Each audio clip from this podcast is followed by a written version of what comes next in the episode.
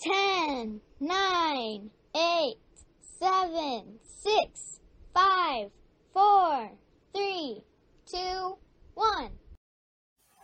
I pledge allegiance to the flag of the United States of America and to the republic for which it stands, one nation, under God, indivisible, with liberty and justice for all. Hello, everyone. I'm constitutional attorney Catherine Henry, or Constitutional Catherine, and this is Liberty Lori joining me for yet another of our wonderful Restore Freedom Weekly episodes. This just happens to be season two, episode 15 of Restore Freedom Weekly. And uh, today's topic is Ipse Dixit in the legal context. So, for some of you, you might, hey, if you've been following my legal work uh, and my fight for freedom for years, you've heard me talk about that term. But the rest of you are probably like, what the heck's wrong with her? And why is she using made up words? Um, yes, I know att- attorneys often sound like they're using made up, made up words, but this is a re- real, legit term. So, with that being said, let me see here. That is strange.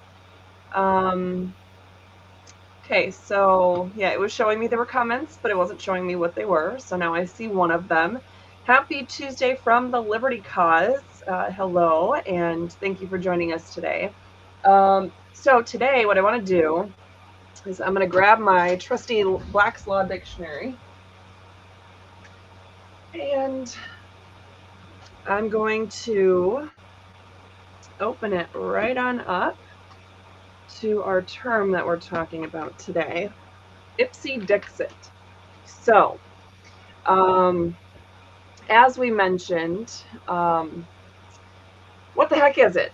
That's the first one. And hello to Jeff joining us on uh, YouTube from Michigan. We appreciate you joining us today. All right, so Ipse Dixit is a Latin term that means something asserted but not proved something asserted but not proved. He himself said it. So basically, what it is is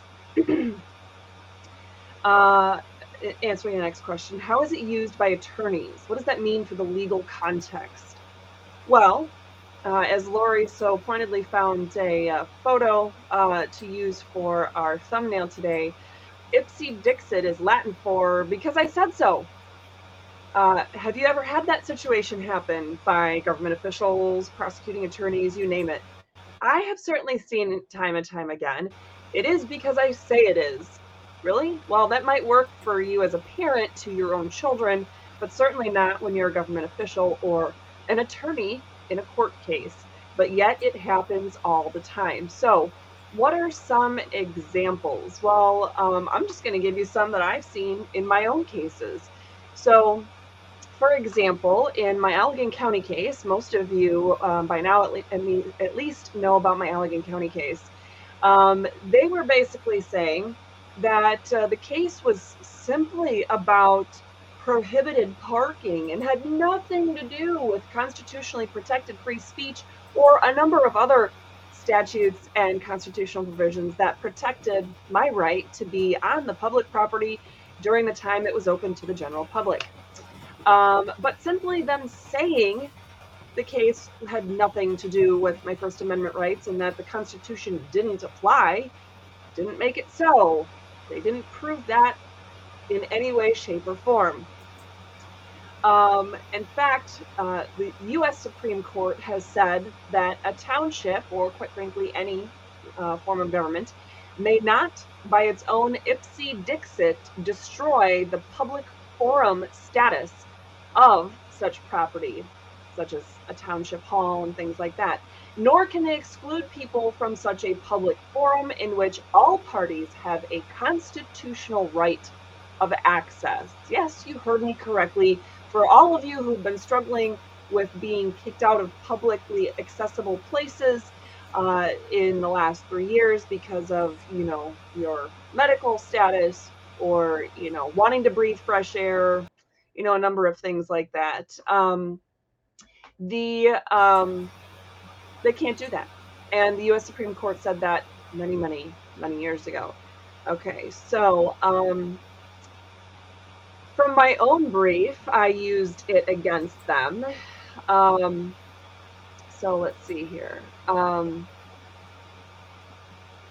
all right. So I said in one of my briefs to the Court of Appeals in Michigan in 2021 that the prosecutor and the court surmised this case was merely the trespass of a car. No joke. It's not a thing, but that's what they said. Separate from my protected petition circulating. And this is uh, what I wrote word for word. But the Ipse Dixit, it is because I say it is, and no proof is needed model doesn't work in the law, especially as a prosecutor shall not prosecute any person for conduct presumptively protected by the First Amendment. Now, where did I get the last little bit of language? It's not just from the First Amendment. No, I was actually quoting a Michigan statute, 750.543 Z is in zebra. In case you live in Michigan, check out that statute because it definitely applies in a lot of situations, uh, not just my own case. All right, so um, I actually use that term in a lot to demonstrate how the trial court itself and the prosecutor did a lot of that Ipse Dixit stuff. Oh, it just is because I say it is. Uh, no, you don't make the laws, even if it's the judge we're talking about. They don't make the laws. Case precedent is not the same as actual statutes and law. Uh, and certainly, case precedent is not made by trial court judges anyway. So, um, anyway, a quick oh, oh my goodness, um, Mr. Mike Henry. I mean, Mr. Catherine Henry. I mean, uh, the super guy I'm married to says that live chat works in Rumble now, and he will see us there. Well, thanks a lot, babe. But as you know, live chat I think has worked. It's always worked for us. The problem is it doesn't work with the streaming software that Rumble requires you to use in order to go live. So uh, Lori does her best to try to go back and forth and, and keep up on the live chat.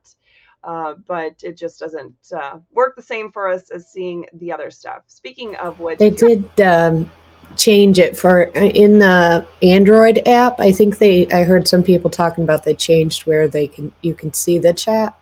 Oh. So for me, ah. it was right in front of my face, but I guess it wasn't on the Android. So yes, Android. Okay, so I see what you're saying, Mike. Is that uh, uh, it works on the phone, whereas it didn't work before. But on the computer, it has always worked for us. Um, uh, people have been able to comment if they had certain devices uh, where they were watching it, etc. But I see what you're saying. Um, okay, so um, and you're right, the Liberty Cause government doesn't own public property; the people do. In fact, they they they own it. The government does own it, but it, they own it in trust for the people the purpose for which they own the property has to be for the benefit of the people. And uh, there's a whole bunch more if you need any information on that, some case precedent, uh, even from well, the U.S. Supreme easy Court. logic would be the government was created by us; it wouldn't exist exist if not for us. And so, of course, you know, anything we do, um, I don't know that just something that came to my head. Uh, yes. Keeping um, the people's mind that we're above them. It's not that we, like me individually, I'm not above them, but we are above them. Right. Exactly. Um, so here's another example, and you guys might find this amusing. So, any of you who have been paying attention to what's happening currently to us, the Henry family, here in the city of Ormond Beach, Florida, uh, we have a lawsuit pending, which actually stemmed from the city's um, illegal and unconstitutional um, enforcement upon us for alleged uh, land development code violations. Okay, so three different things: a privacy fence, our pavers that extend our driveway, uh, driveways, and uh, we have two shipping containers because we have a house built in 1949 on beachside that doesn't have a garage, and code requires a garage. So anyway, um, so the city started that case and has proceeded very illegally and unconstitutionally, violating all kinds of procedural protections along the way And uh, I filed a notice of appeal to go up to the circuit court. And in that notice of appeal, I included a notice of joinder. So, what does that mean? I was joining in claims and parties. So, I was joining in my compulsory, my mandatory counterclaims against them because it's all about the same issue, the same transaction or occurrence. And I was joining in new parties because technically, the deputy city attorney the neighborhood improvement division officer and her supervisor weren't themselves parties to the underlying case that they brought against me uh, but they should be. So I put a notice of joinder of parties that they were being brought into my lawsuit in their individual capacities. Yes, having the pantsuit off them individually. Uh, I wonder so, if it might be good to pull up your so people can read where you said that. Um, or is that kind of more complicated than? if you want to because you're talking about doing that or i can throw the link to it in the chat i was just thinking awesome. if they could visually see where you said that yeah so so yeah so lori i'm sure will uh, throw you guys the link that's on our website. If you go to restorefreedomkh.com slash resources or just restorefreedomkh.com go to the resources tab you'll see case documents. I believe it's the very first link. And then go to the Ormond Beach case, which I believe would be the very first link on that list, you'll see all the documents that have been filed so far in this case. And you'll see the stuff originally filed at the, if you want to call it trial court level with the special magistrate, but you'll also see the new stuff that's been filed at the circuit court. Now, get this the city attorney themselves, they have never filed anything in this case um, at all. At all they never filed responses or written, you know, anything. Uh, it was the neighborhood improvement division uh, inspector that filed the request with the court. that had all the materials and, and basically presented the case in court to the special magistrate in February. And then when I filed my motion for stay and relief from judgment, special magistrate didn't respond. City attorney didn't respond, didn't file anything. When I filed my notice of proposed litigation under Florida Statute 70.45 in November that they legally have to respond to within 90 days. They did no such thing. They have filed no response. And it took um, me filing my emergency motion for stay and for relief from judgment at the circuit court and the circuit court judge to order them to file a response uh, by April 20th for the city to actually file through an attorney an actual response. Now, get this it's four pages long. Yes, four pages. And that includes their supposed response to my motion, their uh, motion to strike my notice of joinder, meaning I'm not allowed to join in my own claims or include the people that I wanted to sue personally in this. Uh, and I'm also, um, they want me to um, so they, it's their motion to strike, but they also want me to post a thirteen thousand seven hundred dollar bond just to keep my property while the lawsuit is going, just to keep my own homestead as it is, right? To post a thirteen thousand seven hundred dollar bond on top of the thousands of dollars we've already paid. Anyway, oh. there. See, does the word reasonable fall? Sorry, Neffy even a dog can understand that that is ridiculous. The word reasonable seems to fall off here.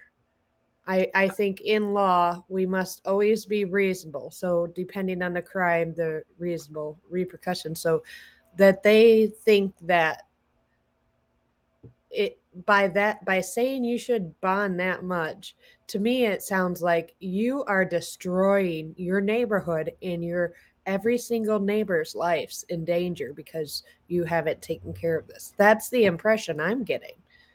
Yeah. So they're saying that this is also something that I should be, it's not the total amount of damages that they would supposedly seek from me, but it's the, the start of the amount of money they think that I need to pay. So isn't that cute? Now, here's the thing. What they said in there, I want you guys to check it out um, I've been working on my response or my reply to their response. And so uh, they just sent it. Um, they apparently filed it late on on Thursday, the deadline, right? They had. I filed my emergency motion April third, and it was virtually the same motion as it was that I filed on March twenty fourth. So they've had basically a month to file a response, but they waited the whole time and then filed this sad little piddly four page document. Um, and I didn't get it served to me through the e portal until Friday and uh, didn't get a chance to really look at it too much over the weekend. And so I spent the entire day working on it yesterday and so far yet this morning. So I didn't have a chance to pull up, uh, you know, and, and, take screenshots and do all kinds of pretty things that I like to try to do in the uh, in the slideshow for you guys. But check out that part of the website. Uh, I think you can actually go to restorefreedomkh.com slash OB case, I believe, is uh, the link to uh, the entire, all the documents and use them as you see fit. Uh, there's documents on um, on our website for Michigan cases, for Florida cases. There's a lot of U.S. Supreme Court and US Constitution stuff that's cited. So no matter where you live, there's stuff that you can use in your own situation. And not just in a court case, you could use it in putting together documents or letters or requests or whatever with any kind of government official before something actually gets to the point of a lawsuit. So please, by all means, check all those things out. But uh, today's point is about Ipse Dixit. And so in their request, in their piddly little four page response, they say a lot of things don't apply. They literally come out and say, "Oh, well, she um here it is. Um as the basis for the attempted joinder of counterclaims and non-party city employees, appellants, which is us, the Henrys, appellants rely on rules 1.110, 1.140, and 1.170 of the rules uh, the Florida Rules of Civil Procedure. Those rules, however, are inapplicable to the appellant's appeal. Hmm. Okay, so you might think, oh no, right? If you're in my shoes, you're not, i am not a Florida licensed attorney. I'm just the average Joe, just like most of you that are watching. Um, so I'm like, well, shoot, you know, I didn't go to law school down here. I didn't take the Florida bar here. I, you know, oh my gosh, maybe they're right. And so I went and looked and double checked and, you know, oh my goodness, maybe the rules are. So Michigan and Florida, it is what it is uh, as far as the rules. They're they're basically the same. They're broken up into different chapters of court rules. We went over this specifically in some recent um, episodes, but basically in Florida, it starts with the uh, rules of civil procedure. That's chapter one. Chapter two is what they call the rules of general practice, which is civil procedure, criminal procedure, basically any kind of court case. Um, and then they have other kinds of cases. Probate cases juvenile cases have their own set of court rules. Criminal procedure is another chapter. Appellate procedures chapter 9 in the uh, florida court rules. Now in michigan chapter 1 is more the general rules. Chapter 2 is civil procedure. And then you get into uh, chapter 7 is the uh, rules of appellate procedure. Okay, so one, two, and seven for Michigan, one, two, and nine for Florida. Those would be the ones that I have said would be applicable because it's rules of general practice for all cases. It's a civil case, but it's an appeal of a civil case. So you have the three sets of layers. Just using common sense here. Now, when the city attorneys uh, actually they hired in outside counsel for this, because you know the city attorney the deputy city attorney that i'm naming uh, it, well i guess it's smart because she can't be a party if she's uh, she can't be an attorney for the city if she's also a named party so they brought in outside counsel and i'm sure my tax dollars are paying him a whole heck of a lot of money to do very very little i mean what could he possibly say in four pages right um, so his motion to strike is basically uh, just to say the rules don't apply. The rules of civil procedure don't apply in appellate cases. Let's think about that for a minute. The rules of civil procedure don't apply in criminal cases, or in excuse me, in um in appeals cases. Well, in Michigan, there's a court rule that says the rules of civil procedure apply in all cases unless there's another rule that specifically says it doesn't apply. Okay. Uh, you can find out all the details about that in my procedural due process appeals that I filed in the Allegan County case. But down here, I'm like, man, maybe maybe they're right, right? If they're saying it's true, it must be true. I mean, maybe their their document here is so simple and it it's, it cites you know uh, cites maybe six or so uh, court rules. There's no cases, there's no statutes. It's just you know court rules. Maybe there's something to that. Simple and sweet. Okay. Um, yeah, let's look at that. So I looked at the court rules, and uh, there's two in particular that I found very special. Um, oh, let's see here. Um, well, where'd it go? I lost it. Um, ah, 1.010. Okay, that's in Florida. And that rule says that these rule apply basically in all actions. Okay, and so if you read, there's some exceptions that it talks about, but it doesn't exclude cases that uh, the appellate rules apply to. In fact, in the um, in let's see the rules of general practice, that's chapter two in Florida. Um, it'd be chapter one in Michigan, but anyway, it's chapter two in Florida. Uh, rule 2.130 specifically calls out the Florida rules of appellate procedure and says that those rules have priority in appeals cases, not exclusivity in circuit court appeal proceedings. So, kind of uh, interesting that my point is oftentimes attorneys, especially government attorneys, will claim something is true. They'll say, oh, this law doesn't apply. That's what uh, I've had a lot of them say to me in, in different cases throughout the years. This law just does not apply. Your rights do not apply. The Constitution does not apply. And then they don't have anything to back it up with. I mean, nothing, not even case precedent, right? Not even their case law that they rely on. Nothing. Just it doesn't apply. That is the epitome of Ipse Dixit. It is because I say it is. Is that really how we run things? We get to cherry pick and say, well, that I'm going to pick to not uh, follow that law or that constitutional provision or that court rule because I just don't want to. And I'm going to tell you, it just doesn't apply. And we're just supposed to go, oh, okay. I guess it doesn't apply. No, make them prove it. Make them prove it. So before I get too far off, um, what can you do about it when especially a government attorney does that. Could be an opposing attorney in a civil case too. But what do you do about these situations?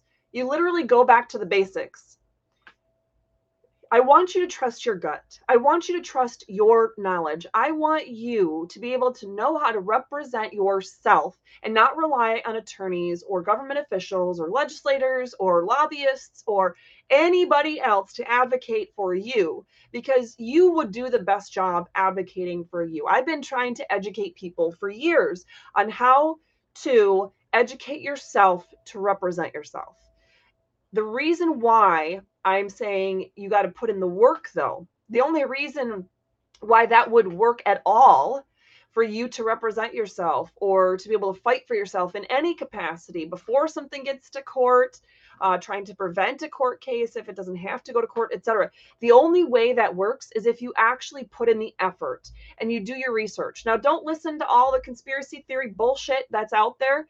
Don't just take some attorney's word for it. I don't ever tell you to take my word for it. I'm telling you where to look. I'm telling you what things apply in situations, and then I tell you where to look. And I expect you to do that homework. I expect you to follow through. Check out our Wednesday Way to Get Involved challenges. Utilize those freedom fighting tools on Friday. listen to the Cliff Notes version of our episodes that we have in the Constitution segment recap videos on Thursdays. Do all that so that it's being ingrained in you, and each of those messages are actually sinking in and you are learning it, and you're not just cramming for some test that might happen someday. Okay.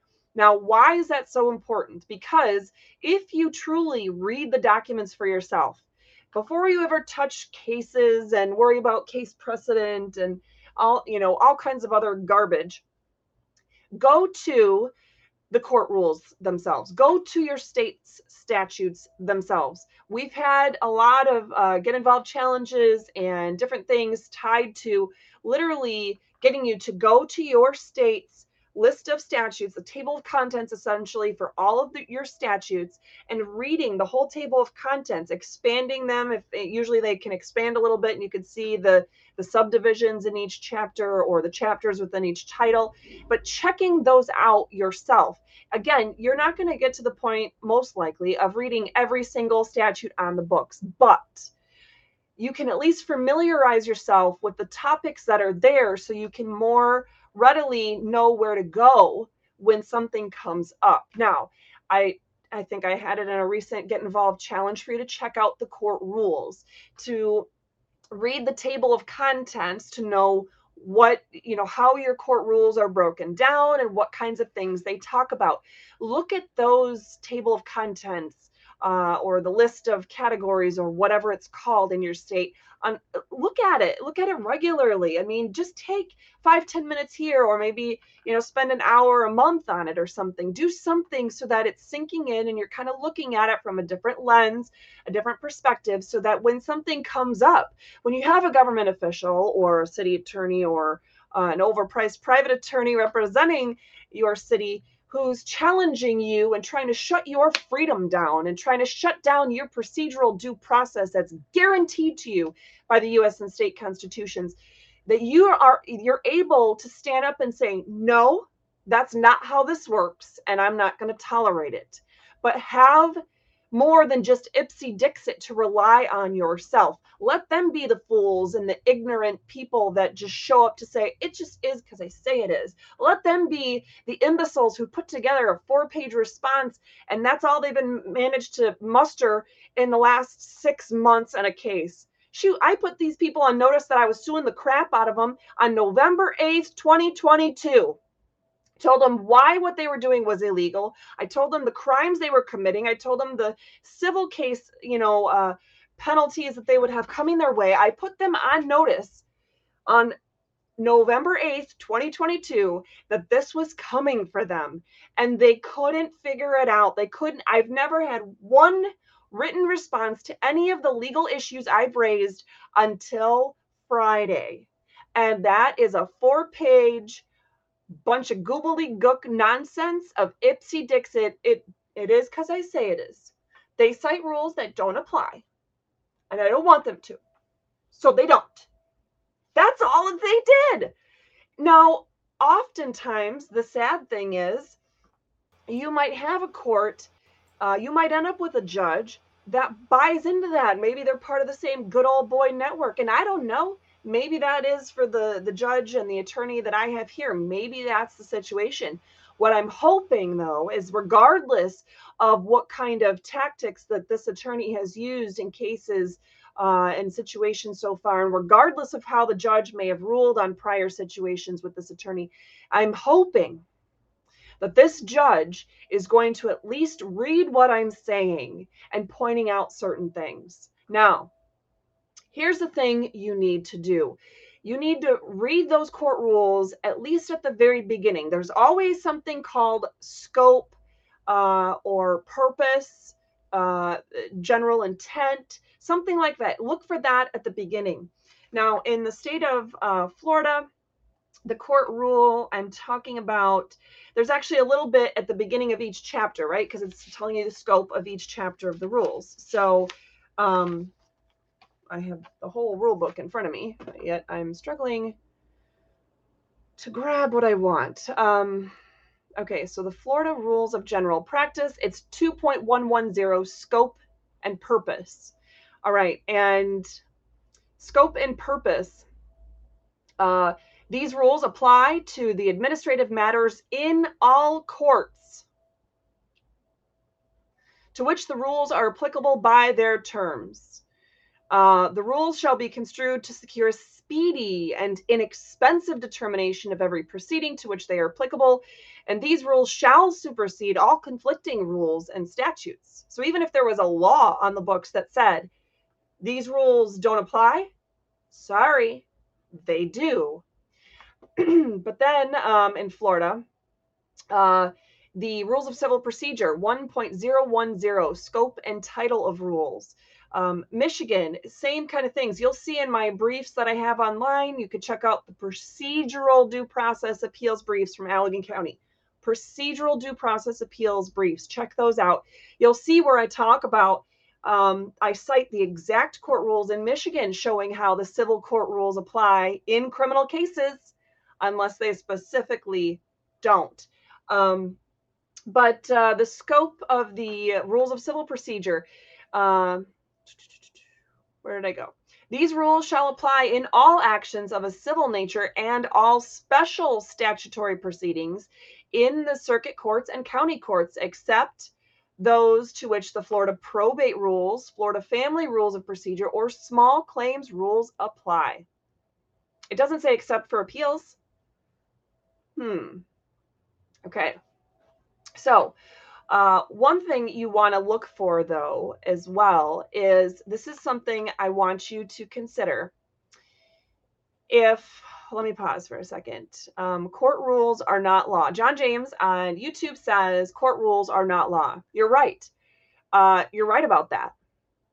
But in the in the most, it take a step back, a giant step back, and just think of it in this in this sense it makes sense in any given situation, whether we're talking a city council meeting, uh, a trial court at a circuit court in Florida or Michigan or whatever, um, for um, a state legislature, whatever it is, it makes sense that that particular government body has a rules of procedure established so that people have expectations, clear expectations of how to participate.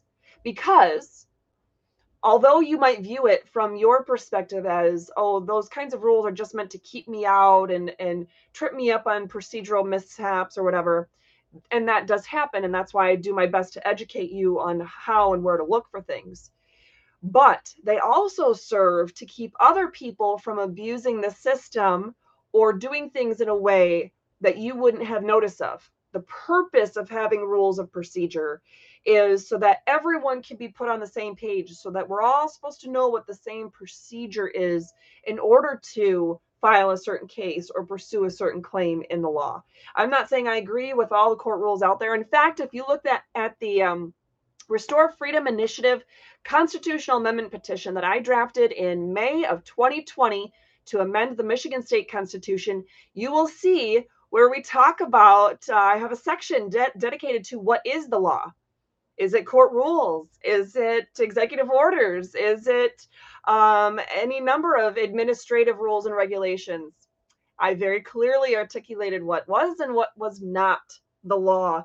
Uh, and so I was trying to clear up any confusion about that. But we didn't get the signatures, that didn't make it on the ballot. And so it is what it is right now. But anyway, um, stairs at plants, one comes from the legislature.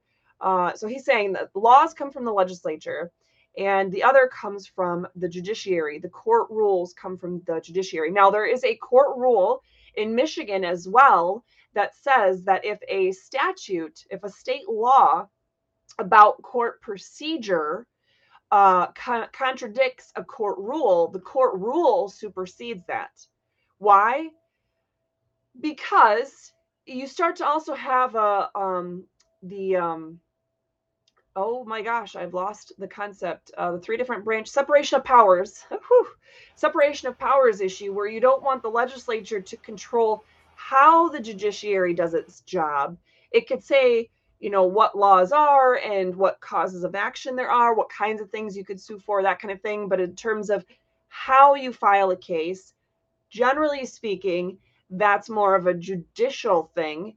Just like you wouldn't want the judicial branch determining how to set up, or the executive branch determining how to set up the legislative processes, um, which I think all the processes should just be laid out in the state constitutions right from the get go. So there's no argument, there's no confusion, there's no gobbledygook, but it isn't how it is. So anyway, just telling you what the purpose of of those would be.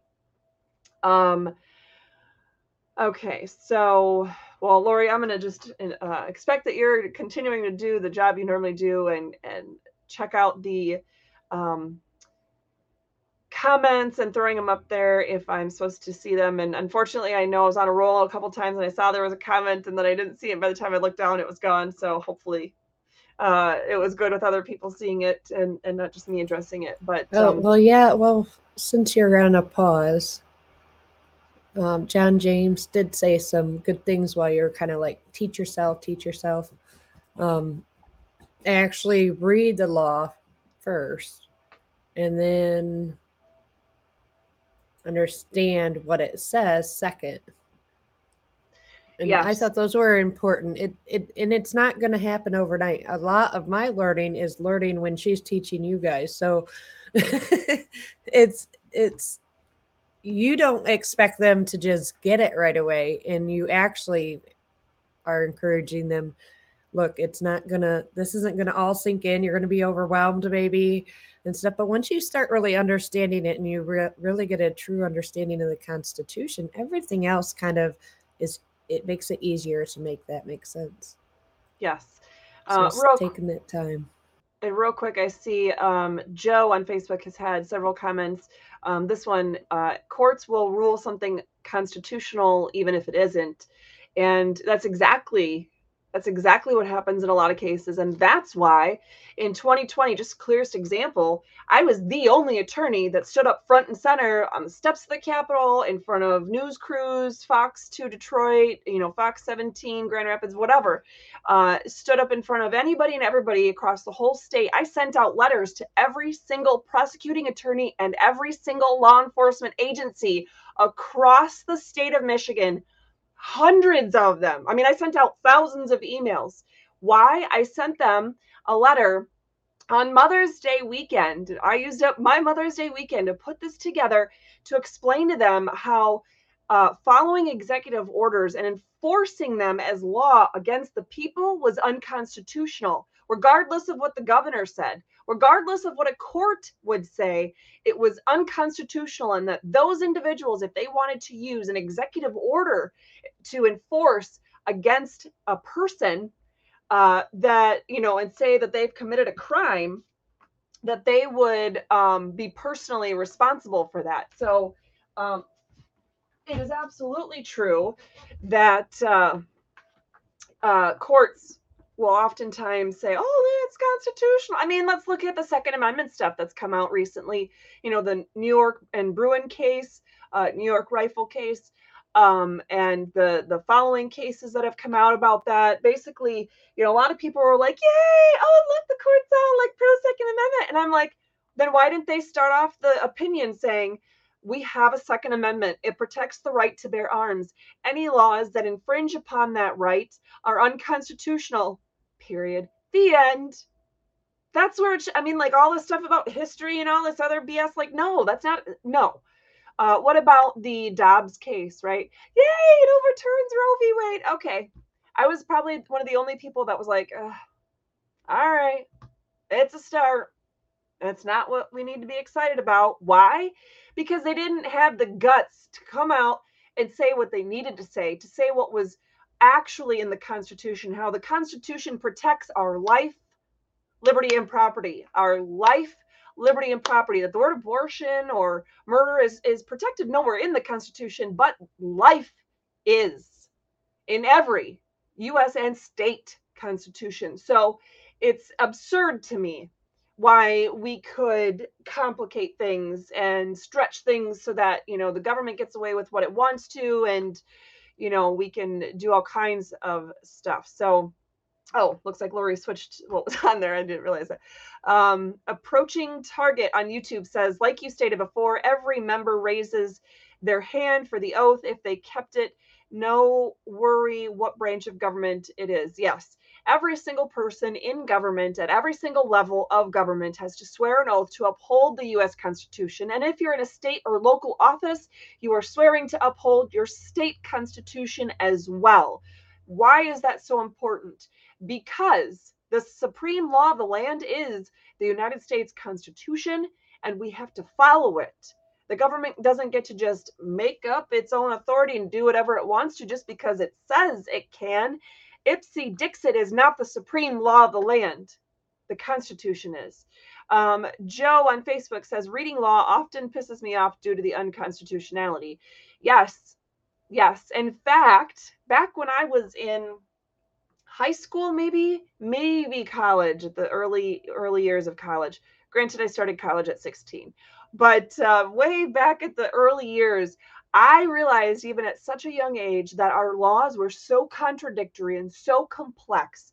And just for those two reasons alone were unconstitutional because you're obviously denied due process of law. If there's so many laws in the books that no one judge or attorney could ever even uh, be master of them all uh, let alone the average person. And uh, when they're contradictory well clearly that's a huge problem as well. So uh, you need to educate yourself you need to read the law you need to educate uh, yourself on the law, the court rules. The court rules is what I'm talking about now because that's where, um, well, for me, off the top of my head, it's what's at the top of what I'm working on right now because that's the pleading I was served with. It's basically all, all about the court rules and oh, the court rules don't apply. Uh, and so I'm trying to show you where they do. Sometimes you get lucky and have an attorney who's that much of an idiot that they just come out and say, these court rules don't apply. And then you can easily go to the court rule that says they do apply and you can go from there. Um, sometimes they kind of beat around the bush or they allude to that or they just don't follow them and you have to say hey now for example here's something i want you to consider. Now this is a rule in florida and michigan and is most likely a rule in whatever other state you might be in if you're in a different state when you have a motion, when you file a motion or a response to a motion, when you ask the court to do something, you're supposed to use consecutively numbered paragraphs. Paragraph one, paragraph two, paragraph three. Number your your motions uh, in in in that way. Why? Because then it's easy enough to refer to a paragraph uh, that it could be stricken or it could be focused on or whatever. The other side could reference a paragraph. But here's the thing it makes the court uh, the court's job a lot easier to determine what somebody is agreeing to and where the differences are where the points of argument are so here's another court rule that is in Florida and in Michigan and is most likely in your state as well if you're in another state. If you have a motion or any kind of pleading uh, where you're you're asking one side is asking the court for something and then the other side then is usually required to respond not always you could be a criminal defendant in a misdemeanor case for example and 9.9 times out of 10 you could sit back and say absolutely nothing and you're not required to, to file a response you m- might want to, but you're not required to do that because the prosecutor has the burden of proof. However, in all types of civil cases and in, in certain other you know situations, you are required to file a response if if the other party has filed asking the court to do something. Okay.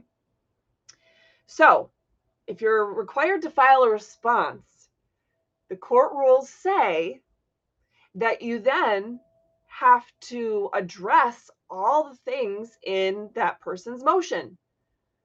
So, for example, let's make this easy. Me, Catherine Henry, I filed a motion, an emergency motion with the court saying, hey, the special magistrate's orders, they're void. Uh, there has to be a stay uh, put in place. You can't enforce the orders. They can't come take this, my stuff, blah, blah, blah. Okay. That was my emergency motion. The court ordered the city of Ormond Beach to respond by the 20th. Now, the court rules I want you to pay attention to say that when you file a response, you have to respond to all of the, usually the term is called averments. I didn't write these terms, guys, but basically any allegations. They want you to number your paragraphs, like we talked about, and all the stuff that's about one idea is in a numbered paragraph. And then the next fact or the next law or whatever is supposed to be in the, in another paragraph, another numbered paragraph. And then in your response, you're supposed to respond to each of those numbered paragraphs.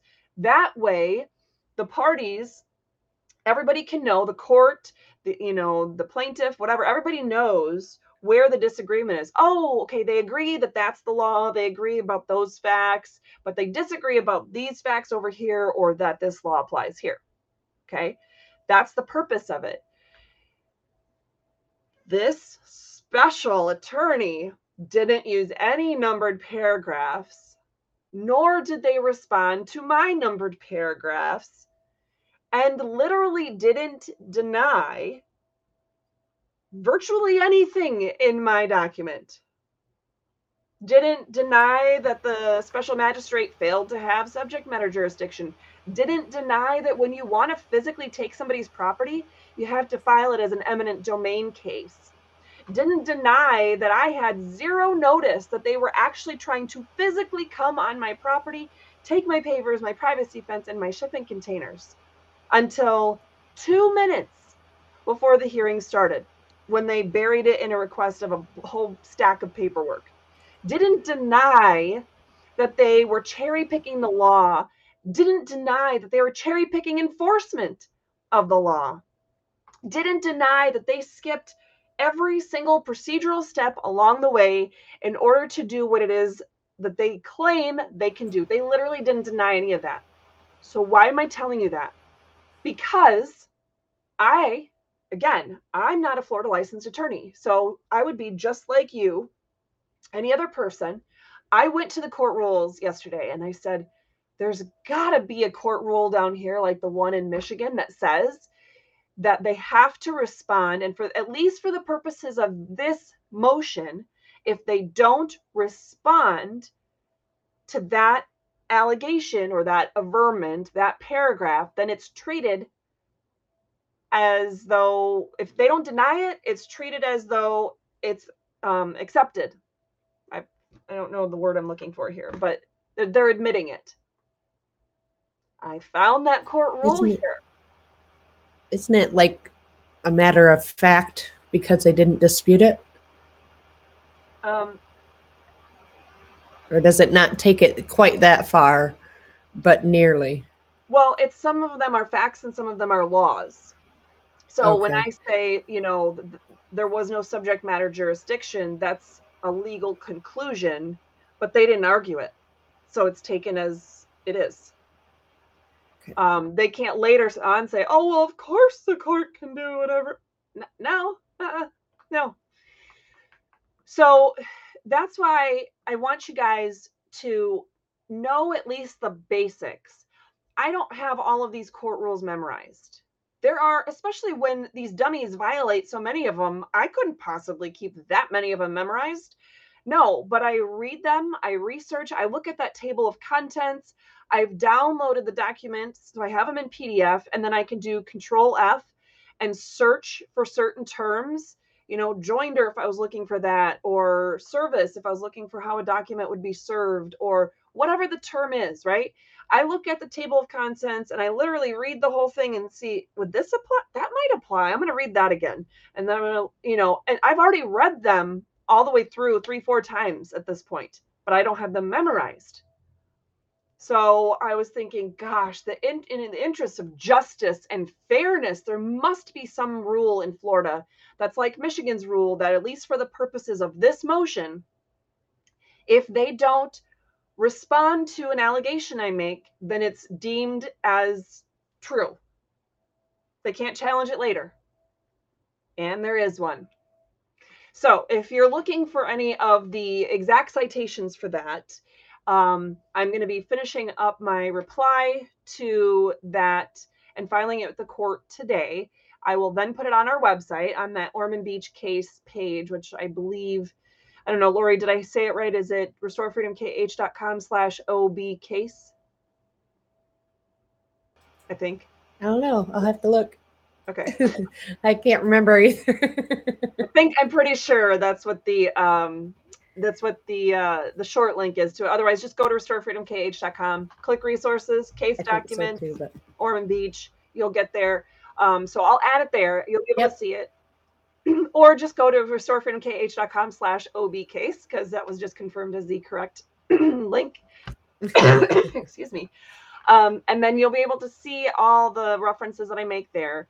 It's not going to be some super long brief. Don't worry about that. Um, but it is something for you to check out. And again, even if you live in another state, just to see some of the concepts that I'm talking about, how, you know, you shouldn't just assume that the court rule, the civil court rules, the rules of civil procedure don't apply in an appeal or in a criminal case or whatever the situation is. Um, so, um, you know, some of those basic concepts. So, the best thing that you can do to combat the idiocracy of the ipse dixit way of doing things, where it is just because I say it is, those rules don't apply just because I say they don't apply, is to know the rules, to study them, to know how to go back and refer to them.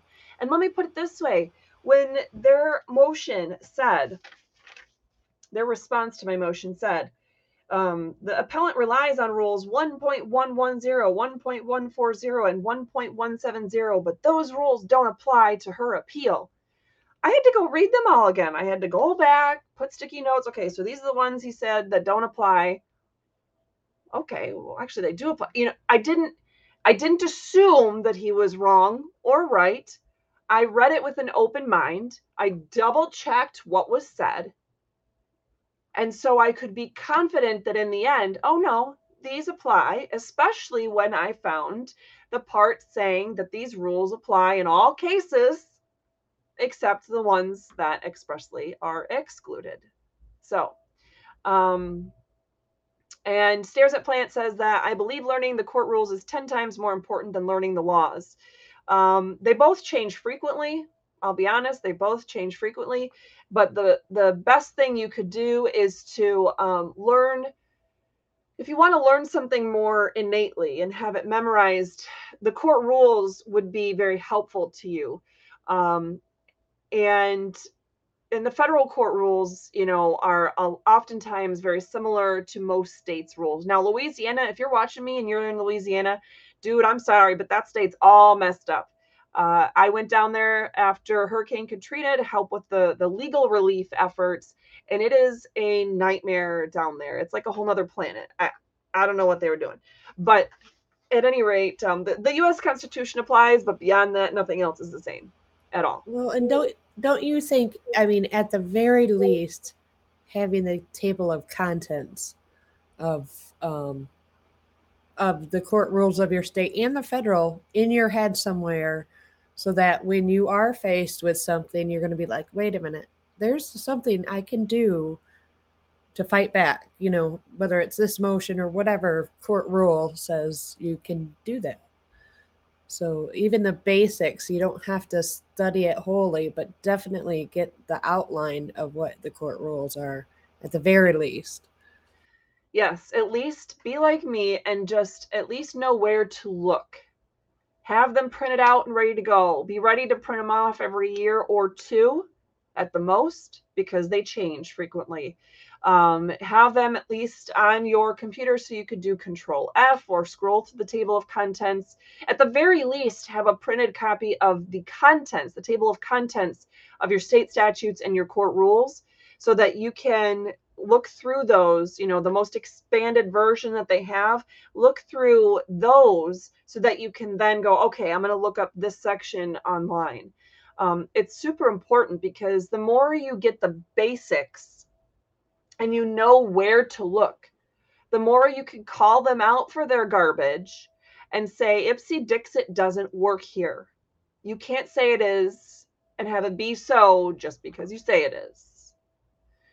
So, anyway, um, that's really the main point I wanted to throw at you guys today because I was so disgusted at their um, it's just frustrating. Makes me makes me think you're all playing and the, the attorney is somebody that sees you do something they don't like it so they run to the teacher and say hey so and so did this and they're throwing a fit and so all they're doing is pointing at what was done wrong and not the whole picture i guess and nothing maybe was done wrong obviously in this case just childish the way i guess is where i was going yeah yeah yeah I mean, let's be adults here and have a real conversation. Respect me enough to I took the time to tell you what I thought. Now you give me that time to tell me what you think and let's see if we can come to an understanding between each other. Yeah. Because what if they've been speaking another language and it wasn't until an interpreter came that you understood that they were saying, you're like, wait a minute, you're right. That's not the case in this situation, but it could be. They could have an issue with you that just because, yeah, anyways, sorry. Yes. So, you know, above all else, guys, I don't want you to give up on um, you know, I don't want you to be intimidated. Don't give up. Don't be intimidated. Don't be arrogant either. That's a very fine line. Don't be arrogant, but don't be intimidated. Be educated and be confident and be willing to re educate yourself or refresh yourself on what the court rules or the laws or the Constitution say about any given topic.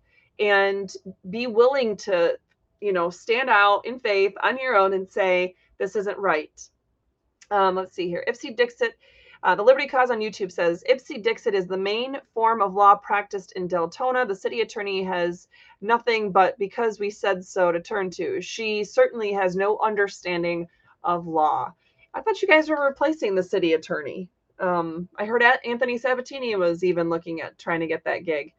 Um, I I may have had someone in uh, Deltona city government ask me to apply for the city attorney position uh, a few months ago, but told them, eh. Um, if they want to pay for the Florida bar exam, maybe I'll consider it, but uh, I'm not doing that um, at this point. So, anyway, um, so I think that we've been able to answer the questions and concerns that you guys have had. Um,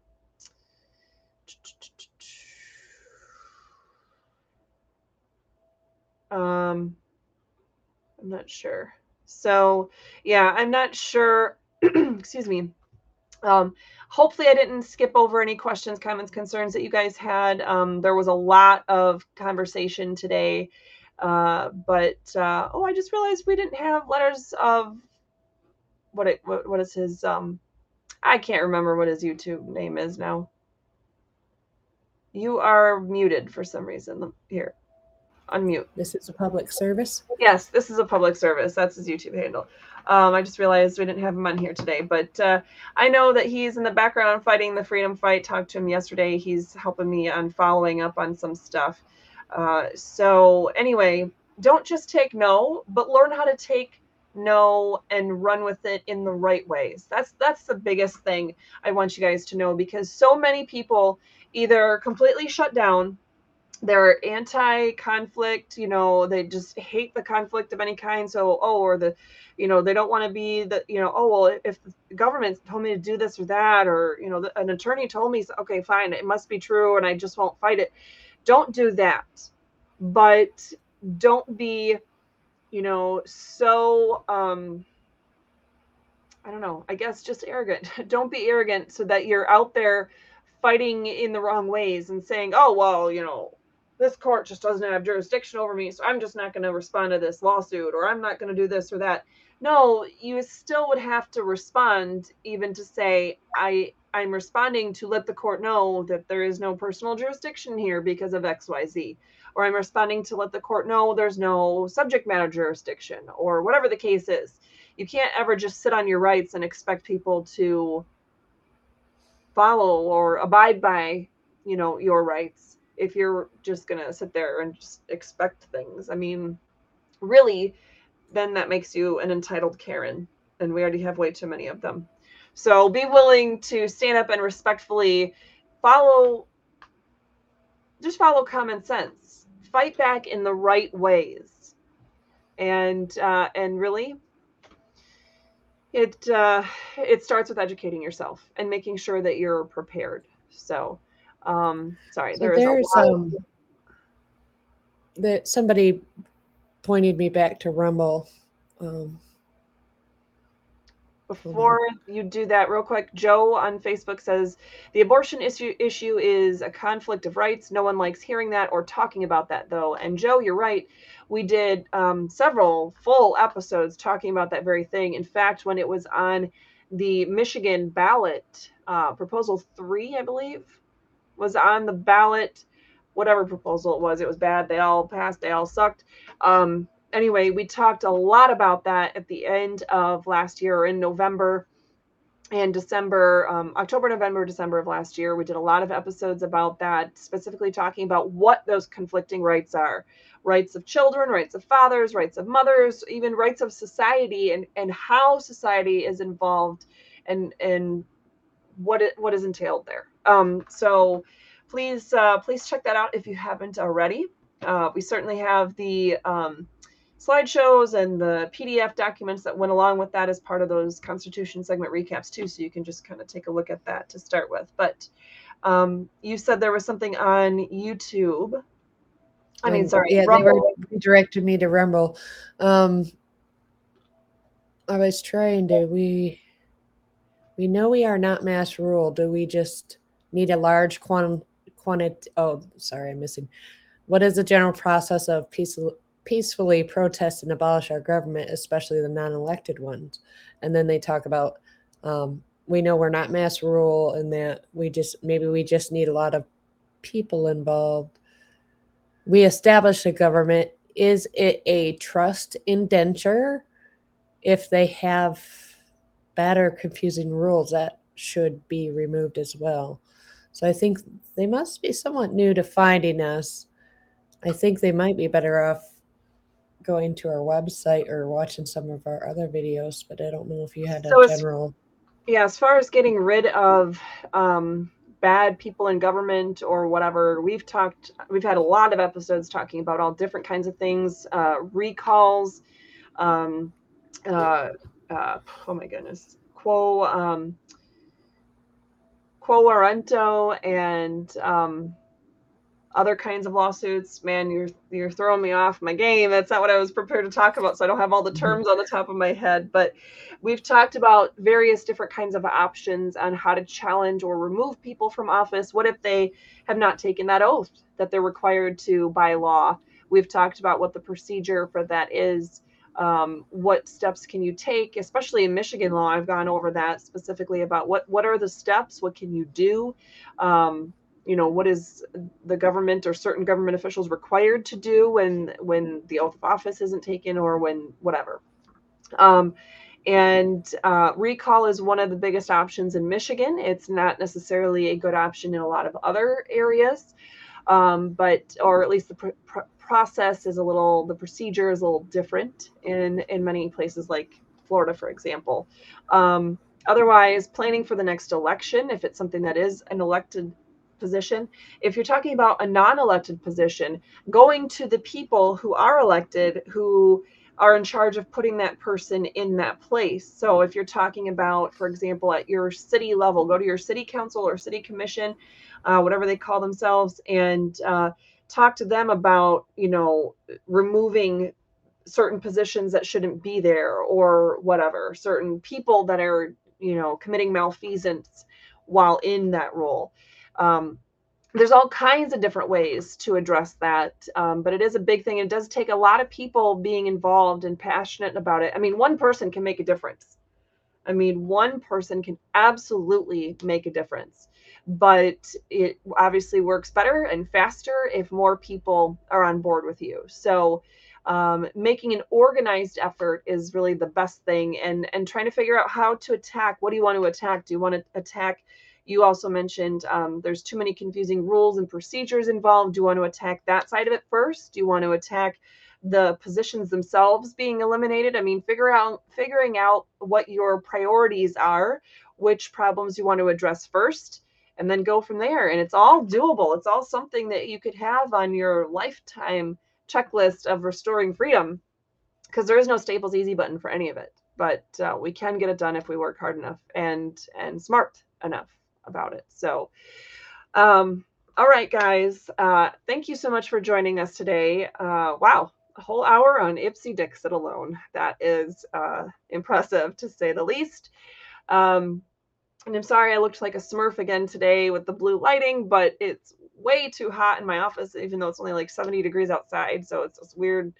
I don't know, but I had to have air blown in here, which meant I had to not have my little reflective green screen whatever stuff going on here. But uh, anyway, uh, thanks for joining us today. Make sure to check out our.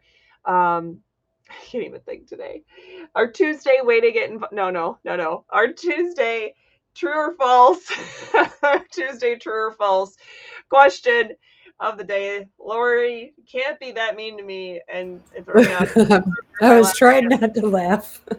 um, but we have a Tuesday true or false question about Ipse Dixit. Uh, so check that out on YouTube or Facebook. Excuse me. Nope. No, no, I'm wrong again. YouTube or Telegram. T.me slash restore freedom or youtube.com slash restore freedom will get you to those areas and you can take those polls. We also um, will post the answer to those on um, on social media at 10 p.m. tonight. So you have from now until 10 p.m. to answer if you have not already. Otherwise, wait till next Tuesday to answer them. But do make sure that on to tomorrow on Wednesday you check out our Wednesday Way to Get Involved challenge.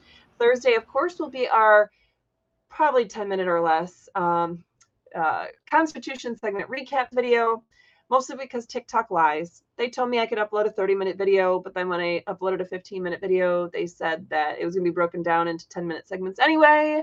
So, liars. Anyway, uh, I will uh, speed talk or cut out big sections if I need to, but uh, that Constitution segment recap and either a PDF or a slideshow will be accompanying that. So you can check out all the stuff we've been talking about today uh, and in more detail on your own. And then Friday's freedom fighting tools. Don't forget, every Friday we share with you at least three freedom fighting tools. Most often they are free, but they are um, essential to the various aspects of your freedom fight.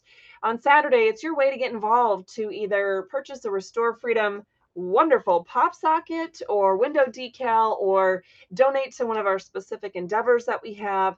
Uh, Sunday, we often have a biblical insight passage posted and we'll send out our weekly newsletters. Um, it does take sometimes even more than eight hours for the whole thing to spool and get out and whatnot. So sometimes they don't get delivered till Monday for some reason. But at any rate, I greatly appreciate you guys joining us today. I look forward to having you join us on all of our future segments this week, and of course, to have you join us next week. Again, I'm constitutional attorney Catherine Henry, and this is Liberty Lori, and it's been fantastic to spend season two's episode 15 on Ipse Dixit with you today. Thanks, guys. Have a great day.